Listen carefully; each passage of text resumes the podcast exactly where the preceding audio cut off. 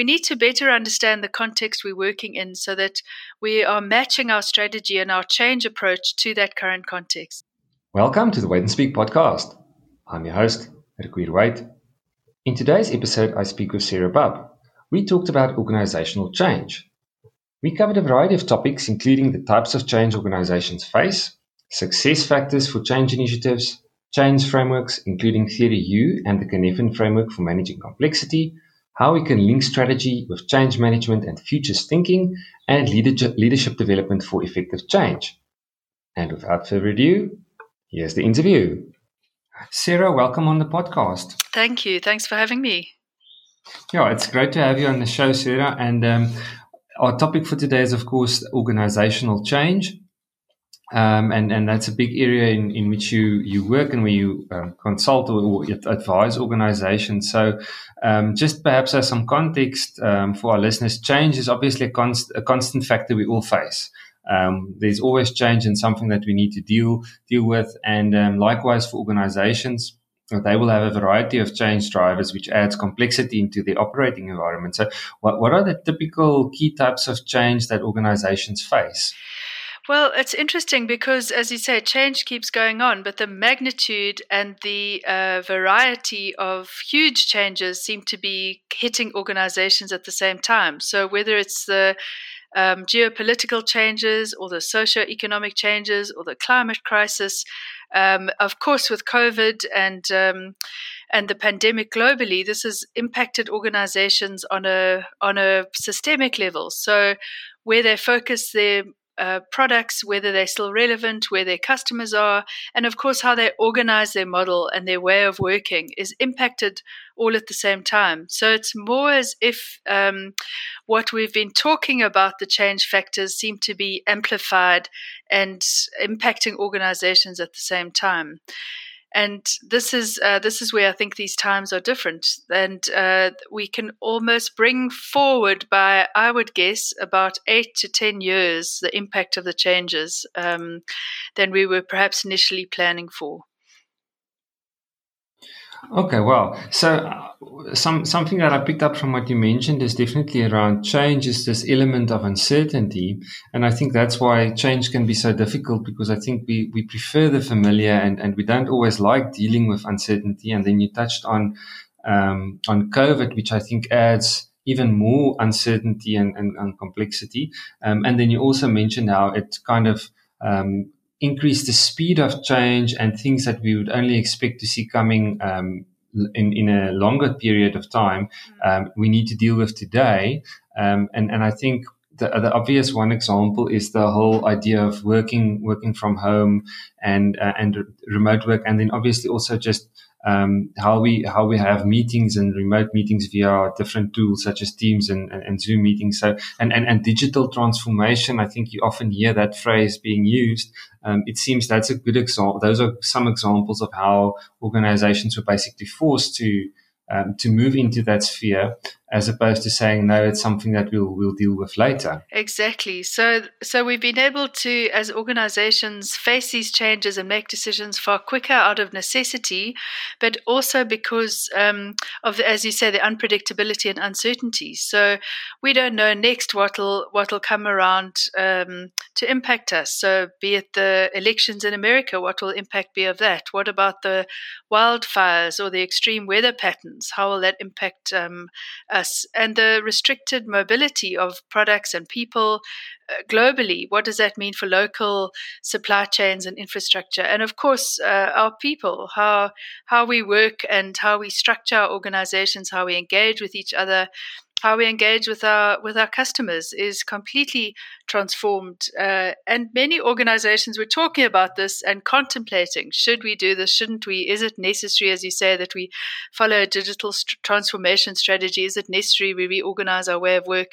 And this is where the acceleration, I think, has come of um, making decisions, responding to a complex and ever changing environment. So that adaptability has been forced, but also um, quite impressive, actually, how many organizations have been able to, in a short space of time, relook at how do we survive? How do we confront some of these challenges? And can we almost reimagine a future that would be more inclusive and better to our planet and our people, um, and for our sectors to be sustainable going forward.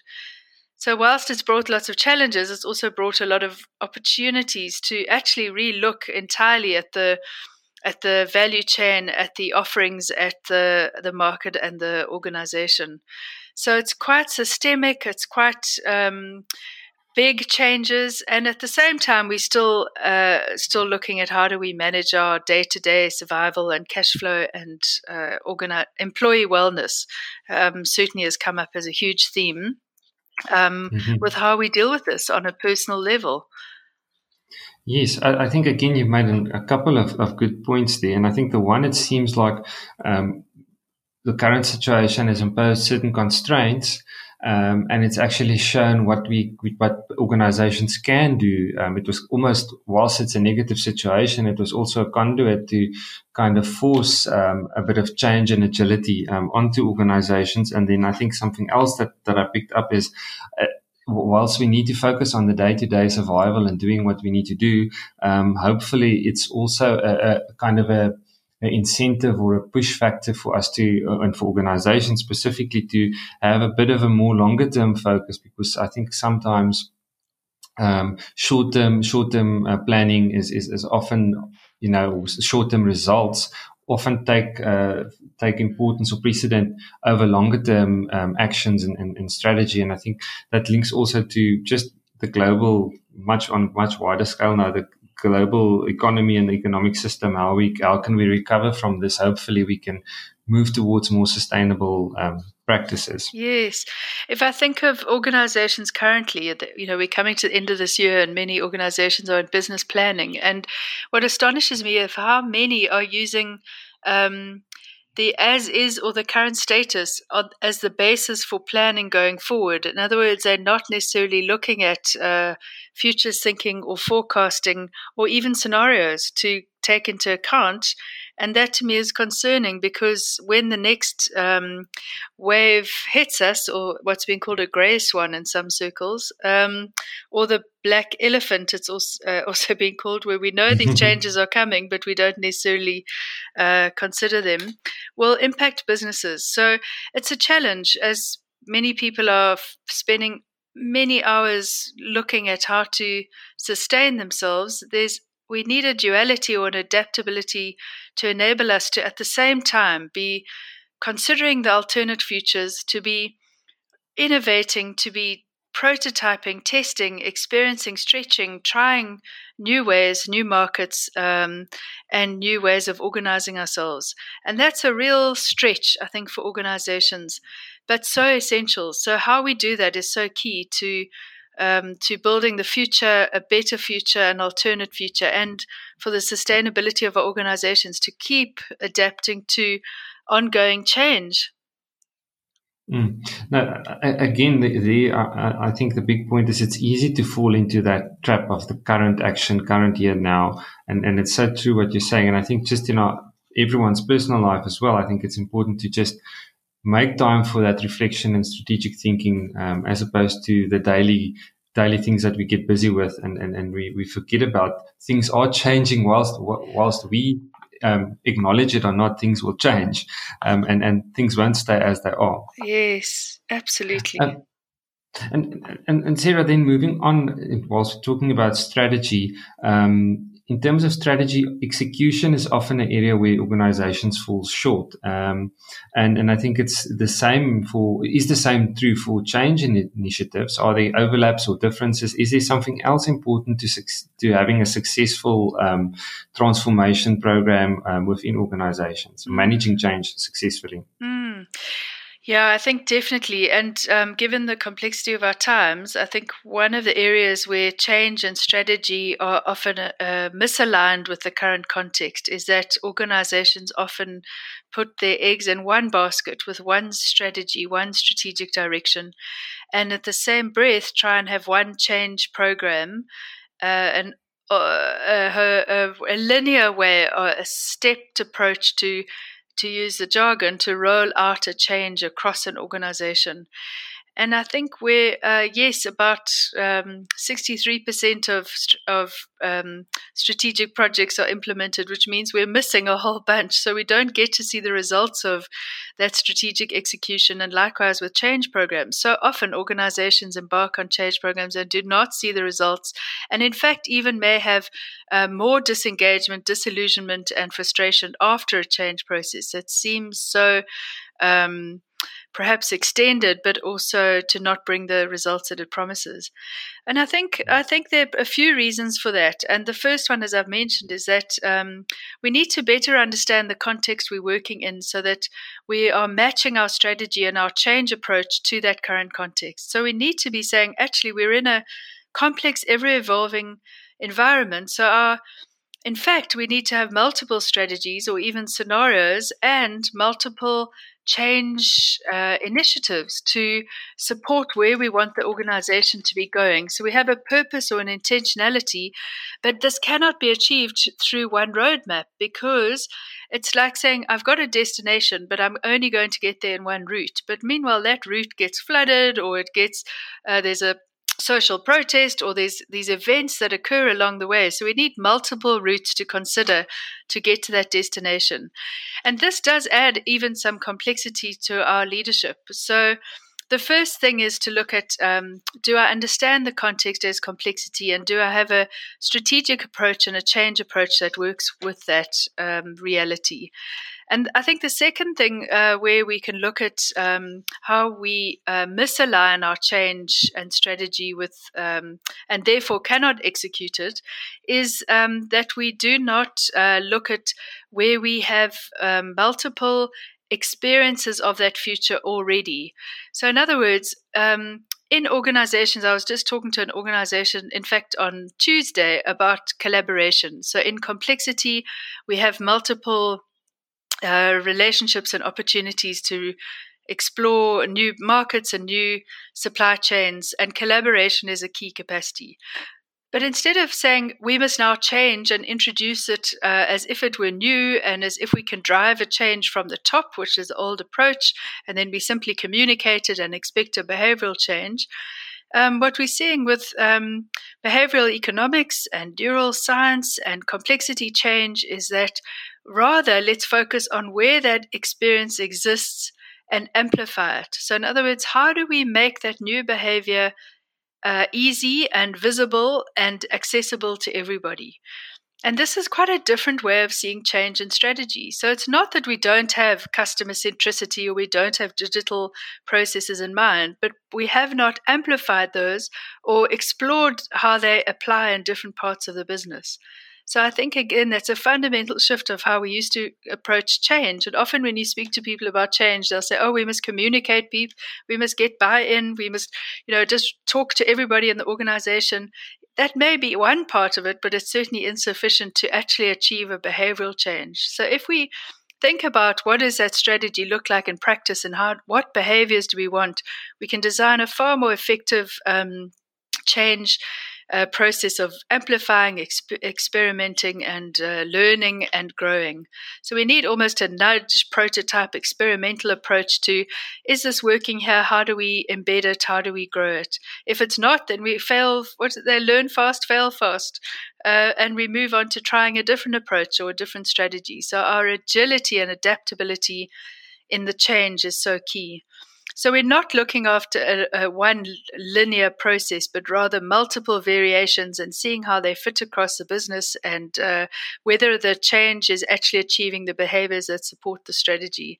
And where I've seen that happen, it's been so key that um, that we're able to almost let go and loosen up on um, how we are doing things and being open to a growth mindset and experimenting and learning. So that capacity of learning, collaboration, curiosity becomes key um, to us on, on, an ongoing basis because change is also not one program. Change cannot be finite because if we're in a complex environment, in fact, our approach to change needs to be much more about how do we continually adapt and grow and thrive within a changing construct or con- context, as opposed to seeing changes okay, I finished this change project and then waiting for the next change project. So it's quite a different approach to uh, how we've seen change traditionally implemented, but is far better suited to the context and better able to achieve the, the strategic direction that an organization wants. Yeah, I, I, picked up a number of excellent points again there, Sarah, that you made. And I think just now, lastly, I think it, it's, it's also the saying almost if you change your perspective, what you see changes.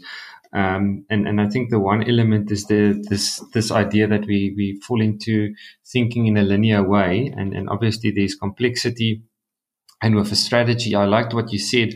You, we have a specific purpose and, and what we want to achieve with an organization. Um, and you'll have a strategy document, for example, but it's, it's important to have that adaptability in, in saying that there are multiple roads, bringing in the idea of scenarios into the strategy. Um, just, just being able to adapt because we can still achieve our purpose if we adapt um, to changing circumstances, but then we need to be able to to be adaptable in our strategy itself. Um, and and then I think you also touched on the people element, and I think it's it, it's to me it also comes up just in strategy in general and also in project management how how important the people component um, is in in these types of things. And and and then um, he touched on we we have already have existing um, behavior within the organization, which I find very interesting.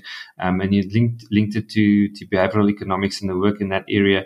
And I think it what what it, if if I understand and what what it stands out for me is all uh, this idea of seeing where we already doing. Um, where are we already seeing these behaviors within the organization, and perhaps those those people can be used as change agents, if I can call, use that term, um, as opposed to just trying to drive it from the top to say, where are we already excelling in a certain area and how can we build on that and amplify that? Um, then it's almost an internal drive um, of, of the change that you want to see, as opposed to just saying we're declaring this um, from the top, and then now this has to magically um, flow yes. through the organization. Yes, and uh, and then it becomes far more concrete and accessible, and um, and one has then uh, models because of what it looks like. So what this actually looks like and how I can experience it, which is um, which we see already influences people's behavior change. Mm. And, and and I'm assuming perhaps in if this is kind of the approach, people might be more open and receptive to to this as well. Yes, because then we're also seeing that um, uh, number one, it's not making me look as if I don't have these capacities, but you're seeing possibility and uh, you're able to replicate that and experiment with it. So it frees you up. So as opposed to it being a punishment, that you haven't achieved these things, it becomes an opportunity to explore and to see the experience and embody what that new change uh, brings to you and your department. So, um, and another simple example: work I uh, happened to be working with a retail organization just before COVID um, uh, hit Wuhan or the global news, and we were looking at scenarios in any event for the organization. And uh, and this was such a useful tool. So apart from it being this theoretical way of thinking about the future, we could practically talk about um, and build scenarios of what if you know the pandemic uh, has a bigger impact than we thought. What does that mean for employees, for the um, team, for the um, for the market and the customers? And so, through that very experience of uh, working with alternate strategies, the team was building that capacity. And now it's become an innate way of them working. So, they moved more to a local supply chain and at the same time lived their values of supporting global supply chain. Um, but the very experience of it uh, allowed them to practice futures thinking, and so this now has become a, a way of a way of working with change for them, and uh, it's, it's uh, very exciting for them. And they've been able to see possibility and respond really quickly in a time that otherwise could have been devastating for them. Mm. No, that's fantastic. So basically, they have a broader I think this new way of, of, of looking at things and this kind of a future perspective makes them much better prepared. Um, obviously, um, you know, they don't know exactly what will happen, but they're in a much be- better position to deal with that because they thought through um, alternatives as a, as opposed to just being set in this is our one reality and this is the way we're going to deal with things and how we're going to do things. Yes. Um, Sarah, then just going into a bit more detail around uh, change, can you tell us a bit more about the key change frameworks that organizations can use to make sense of change? Obviously, I think that, that that's important. How do they make sense of change and how do they diagnose challenges um, that emanate from change? Obviously, that is more important having that understanding before you try and jump into solution mode and trying to come up with some program or solution. Yes, I think one of the most uh, useful frameworks is the Cynefin framework. Uh, Dave Snowden and Cognitive Edge have been working for actually for 21 years, but it's found the time of um, of its relevance, uh, particularly now. And this framework uh, is a decision making tool that helps you make sense of what your context is. And there are five domains in this. And the first one is one that we're probably most used to that when we uh, find it a very clear issue that we need to resolve, um, it's quite straightforward. There's a clear causality, cause and effect.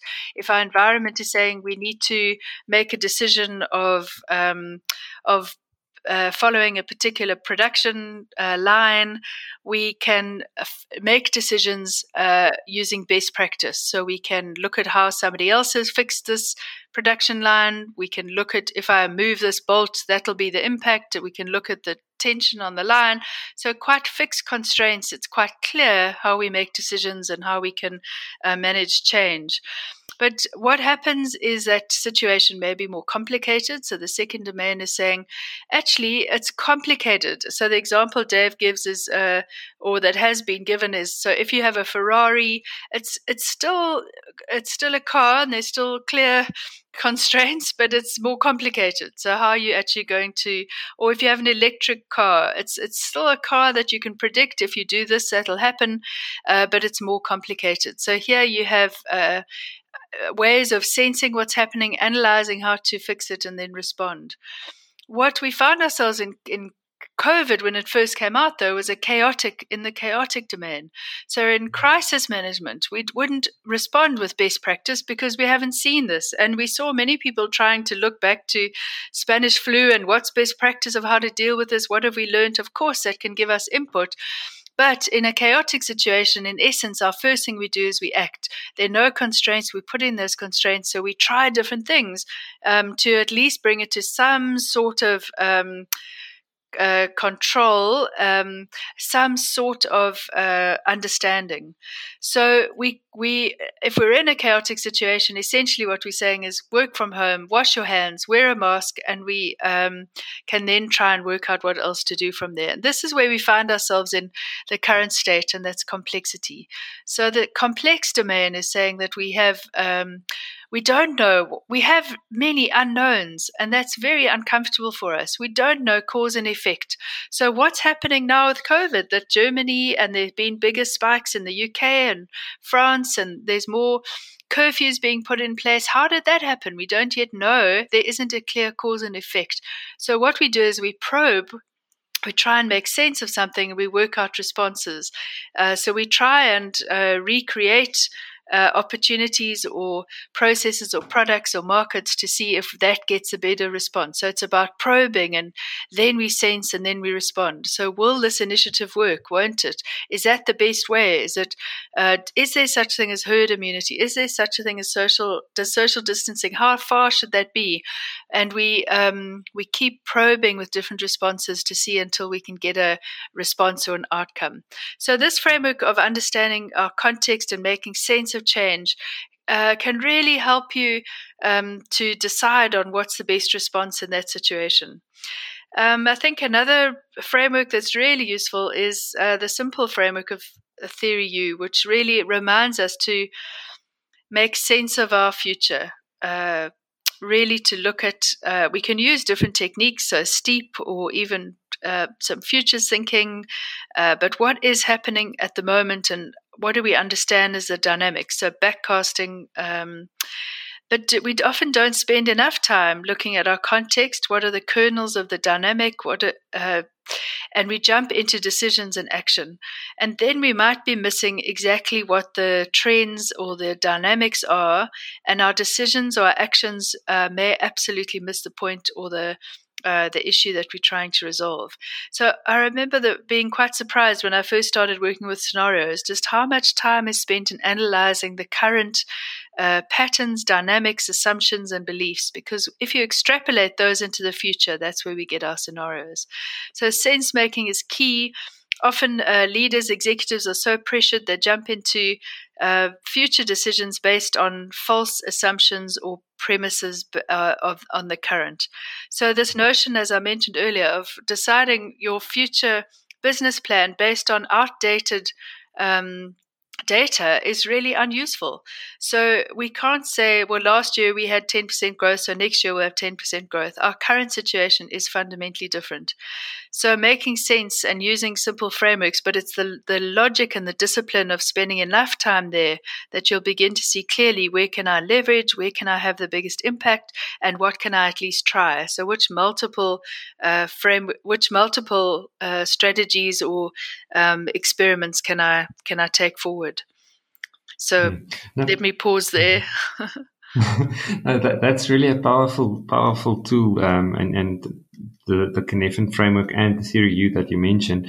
Um, and I think I, have seen it across many areas personally as well. This idea of context, and, and for me, it's really as well the context. Context makes the world of difference. What is your context? So it's crucial to then um, for example, using the Cynefin framework to determine what is our current context. What is it? Is it complicated? Are we in a complicated, or is it just a, uh, it a complex or chaotic um, setting?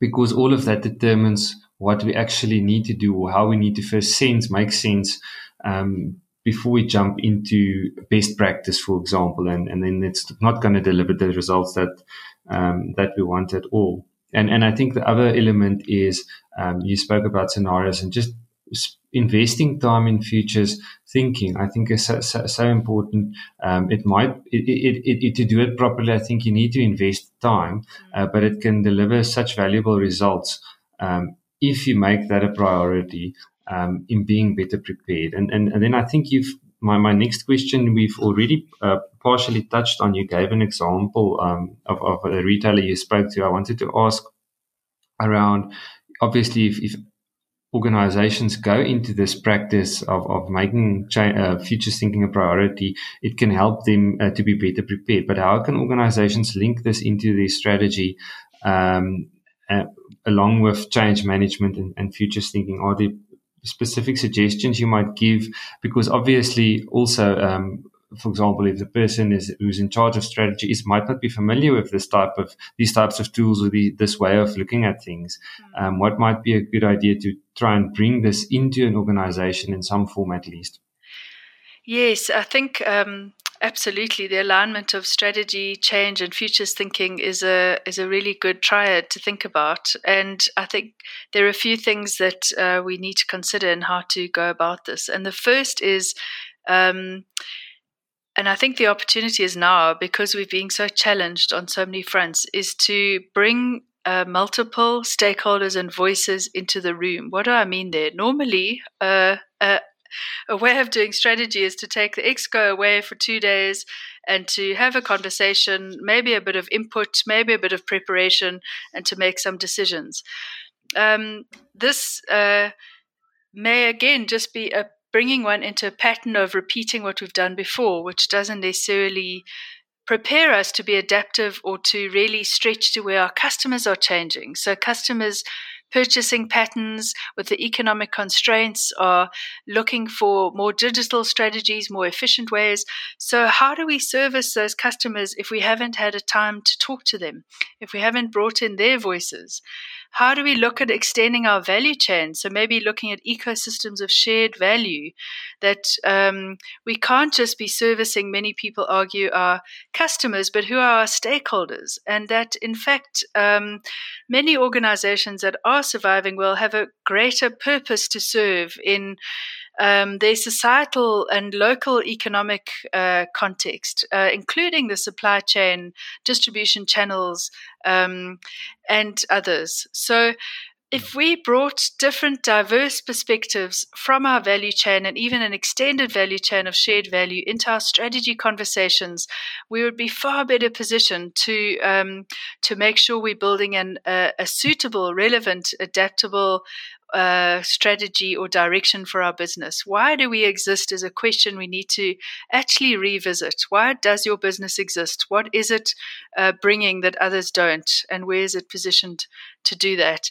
I think also in this conversation, a lot more different collaborations have opened up. I think there's been quite um, interesting changes, particularly in the biotech industry, where we're seeing more local uh, people deliver, uh, linking up with global providers, um, where organizations have pivoted their strategy to service, um, you know, where the organizations maybe in alcohol were now suddenly making sanitizers or mm-hmm. um, or car manufacturers making visors. So we, we can pivot if we connect in with uh, what's needed. And that means much more diverse perspectives in that uh, strategy conversation. And the futures thinking, I think, there is inevitable too. And interestingly enough, just it happens to be retail, but also in financial services. Um, if we just think about our old strategy, it's not going to last into the future. So we need to think almost of our customers' customers. So who are the children of our customers? Customers? Who are the customers that they're servicing, and what do they need? Um, needs to come into that futures thinking too. So is it, you know, more of a gig economy? So it's a more of a digital platform. Is it more uh, efficiency? Uh, is it cheaper? Is it um, more innovative? And we see a lot of industries being challenged because people are coming in being sideswiped by uh, organizations that weren't the traditional competitors. So whether it's uh, Amazon suddenly offering a whole range of services uh, will impact. So futures thinking is key to know who are we servicing and what are their needs in terms of the the future and how can we best serve that? And then change would be well, how do we prepare our, our leadership, our culture, our structure, our way of working to deliver on that um, that uh, alternate trend or um, service process delivery. And that's where uh, we've already touched on having um, multiple approaches to uh, to change. And do we have agile teams? Do we have a more networked organization? Do we have more of a hybrid model? What platforms and uh, how do we look after the wellness of our of our people? So leadership and how leadership approaches um, this is key too and do we have the capacity to keep this keep this going? Mm-hmm. Now, those are really great examples, Sarah. And and I think one thing that there were multiple um, great points you made is perhaps also our current um, COVID environment um, helps towards this. Is um, just thinking beyond just profits and, and the normal doing of business, but thinking about our linkages, businesses linkages to society and, and obviously customers and their customers. So it's, it's much more like taking a much more integrated view on things and exactly what you said around stakeholders. Um, just getting that communication between stakeholders and involving more stakeholders and diverse views um, can really add value to this whole process. Um, th- then, Sarah, I think you also touched on this, um, but maybe we can go into a bit more detail around organizations managing change when they want to, to in order to manage change effectively, um, whilst also empowering leaders. How can organizations develop leadership capabilities? I think it's, you know, it almost needs to happen at the same time. I gave the example, for example, an, an organization which is not really you know tuned into futures thinking or change, um, the process of change? How can they manage the process while also empowering their people and their leaders with the necessary um, capabilities to support effective change management? Yes. And this is again where we're saying that that dual uh, focus is so key. So, absolutely, I think leadership capabilities and uh, to, to, in futures thinking in complexity change uh, are, is key. And again, training in isolation is less useful. So it's more about providing opportunities to apply this. Um, that becomes the balance in change mm. in change management. So, if you are wanting to do this, how do you how does your organization actually have a futures thinking activity? How do you look at, for example, scenarios or different strategies and what that could mean for business? So, it is a time factor as well as a capability, but mostly an opportunity issue, and um, to really try, stretch, and learn. But having said that, it sounds really easy. I think it is a really hard stretch for many leaders. We've not been trained in um, in not know, mostly leaders are, are are trained to know to be the go-to person to offer certainty to uh, be the experts in a field um, and this shift to saying in complexity, I don't know, I need many voices to know. Collectively, we will have different insights. Um, and that I'm not the expert in this is a big stretch for leaders. So, as much as we can build capacity, I think we, through providing opportunities to do this, we're also helping leaders feel um, safe and not fear failure because un- to make strategy and decisions in a time of uncertainty is a stretch because we fear we don't know if it's the right one, the wrong one. We don't even have anything to check it against. So, we need to invite that experimental growth mindset uh, in a safe way for people to so called fail, but more than that, to learn, to learn from it and to pivot quickly. And we've seen organizations do pivot quickly, but actually, it's that capacity to do it on an ongoing basis that we're wanting to embed. So it's mm. building what uh, Mary Uhl-Bien calls adaptive spaces. So in our organizations, we have the current business as usual. We've got the innovative, creative, alternate futures, and we're almost helping bridge the gap in adaptive spaces for leaders to say, this is how we can try it, and this is these are the processes that might stop us, and where we have opportunities to try it, but then embed it, bringing into the new normal business as usual way of doing things. So it's a capacity, it's an opportunity to execute, and more so, it's helping bridge the gap between letting go of old ways and embracing new ways. Mm-hmm. Yeah, it's that unlearning and relearning yeah. that needs to happen. That's really hard. I think we just have some compassion for that too. Yes. Yeah, no, it, it is really, it's more more is what you know it's like a habit as well. Once you it's much easier. Once a habit it's or once a habit has been formed it's much much more difficult to let go of that habit than adopting a new one. Yes especially even if we know the new habit is better for us we resort to the older habit. Yeah it's it's the default program.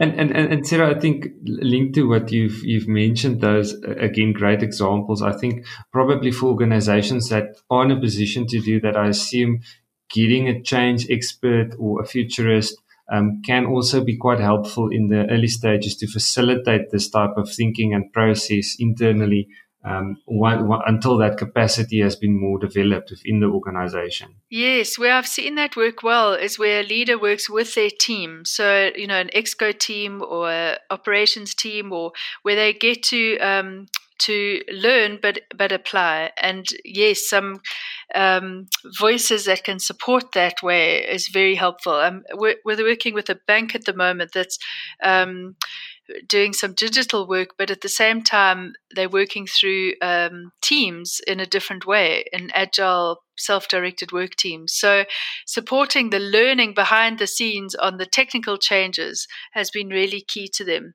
So, it's not just about getting the new platform, but it's also about how do we work differently and use data differently and engage differently across the business.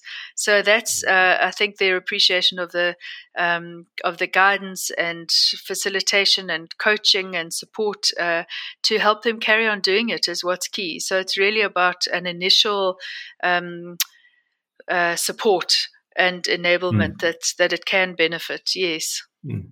Yeah, and, and, getting people to to kind of implement what they've learned. Obviously, that's that's the most value as opposed to just transferring knowledge. Once once you get people to start thinking about it and employing it, then it, it becomes much more valuable and easier to then obviously absorb and become a new habit, if I can use that example.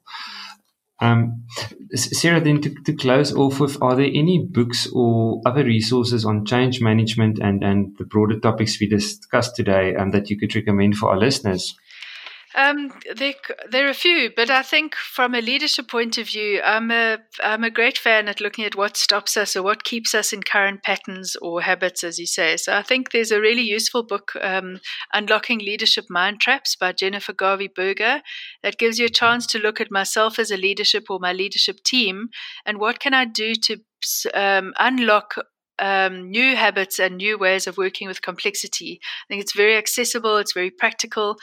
And even some of the books um, on the, the practice of adaptive leadership by Heifetz, mm-hmm. Grashow, Linsky is really useful, very practical ways of working with um, being adaptive as leaders and building um, really support processes and capacities uh, are really helpful from an organization point of view. I think I mentioned Mary Uhl-Bien on the uh, creating or enabling adaptive organizations is key, and uh, and really supporting organizational change behind you. So it's the leadership and the organizational cha- change that uh, that can reinforce one another.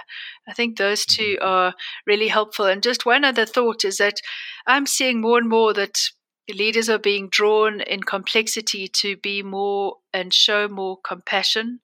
Um, mm-hmm. So beyond collaboration and structures and strategy, there's a real need to uh, engage with um, with your employees to be supportive, to be listening, to be providing some sense of direction, and uh, support supporting people in a time of fear and uncertainty. I've not seen it to the scale ever really, and so to help leaders in that, I think there are also some some useful resources would be emotional agility. Susan David, she's got a TED talk, and her book is also really practical and useful and insightful.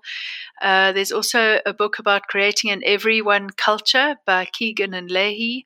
So that's how to mm-hmm. create an inclusive culture so people feel that they belong and have meaning and a sense of direction.